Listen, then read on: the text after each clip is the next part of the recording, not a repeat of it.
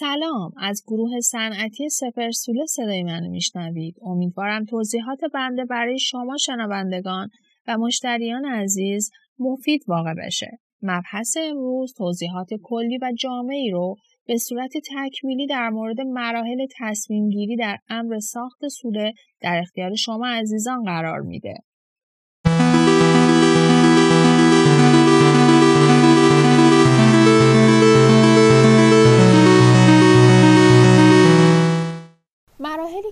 داشتن یک سوله مناسب باید در نظر داشته باشید عبارتند از مرحله اداری و ابتدایی، مرحله اجرایی ساخت سوله، مرحله نصب سازه، مرحله ساختمانی ساخت سوله و عملیات ساختمانی که در ادامه به تفصیل شرح داده خواهند شد.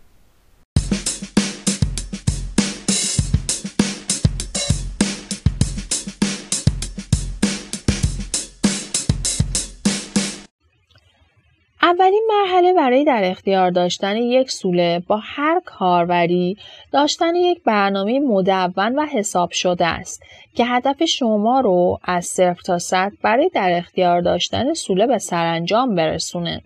از این باب شما باید برنامه و هدفتون رو ثبت و ضبط بکنید و حتما برای انجام مراحل مختلف کار زمانبندی داشته باشید. اسکجولینگ در انجام کار رسیدن به هدف رو منسجمتر می‌کنه و شما در بین راه دچار سردرگمی و اطلاف وقت نخواهید شد.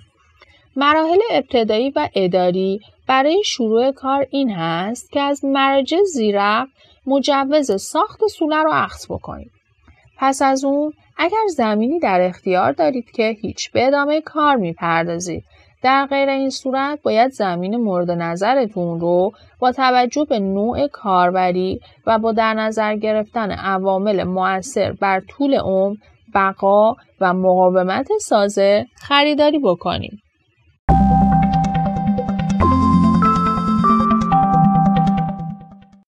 اما مراحل اجرایی سوله بعد از اینکه کارفرمای مورد نظر خودتون رو انتخاب کردید حتما ازشون در مورد نوع سوله برای کاربری و تولید خودتون راهنمایی و مشاوره بگیرید. در این مرحله می‌تونید نوع سوله خودتون رو انتخاب کنید. اینکه سازه چگونه ساخته میشه و اطلاعات مورد نیاز برای محاسبات فنی و ساخت و تجهیزات سوله چی هست در پادکست های بعدی خدمتون اطلاع رسانی خواهد شد. در این پادکست فقط می‌خوایم مراحل اجرایی برای داشتن یک سوله رو به اطلاعتون برسونیم.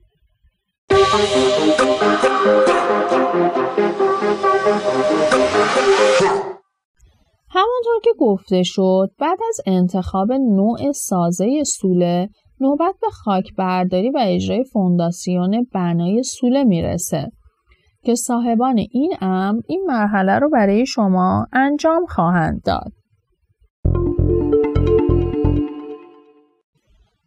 مرحله بعد مرحله نصب سازه در محل ساخت سوله است که شامل مرحله حمل سازه به محل در نظر گرفته شده شامل نصب ستونها در محل مورد نظر و در انتها نصب سایر قطعات سازه می باشد. اما در مراحل ساختمانی ساخت سوله در این مرحله بعد از ساخت بنای اولیه سوله باید به تکمیل اون پرداخته بشه.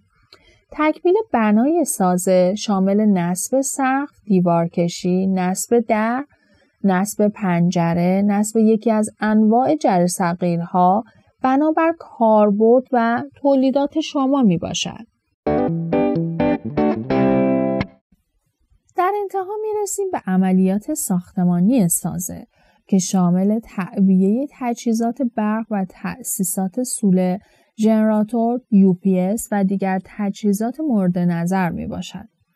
به سیستم های امنیتی و نظارتی سوله هم باید پرداخته بشه. سیستم اعلام و اطفاع حریق هم جزو مرزومات مهم در ساخت سوله ها می باشد که این مورد از موارد حیاتی در بقا و حیات تولیدات و تجهیزات تعبیه شده در سوله به حساب میان. باید حتما سیستمی مبتنی بر سیستم های نظارت دوربین و دزگیر در سوله ها نصب بشه و در نهایت کنترل تردد هم باید در نظر گرفته بشه.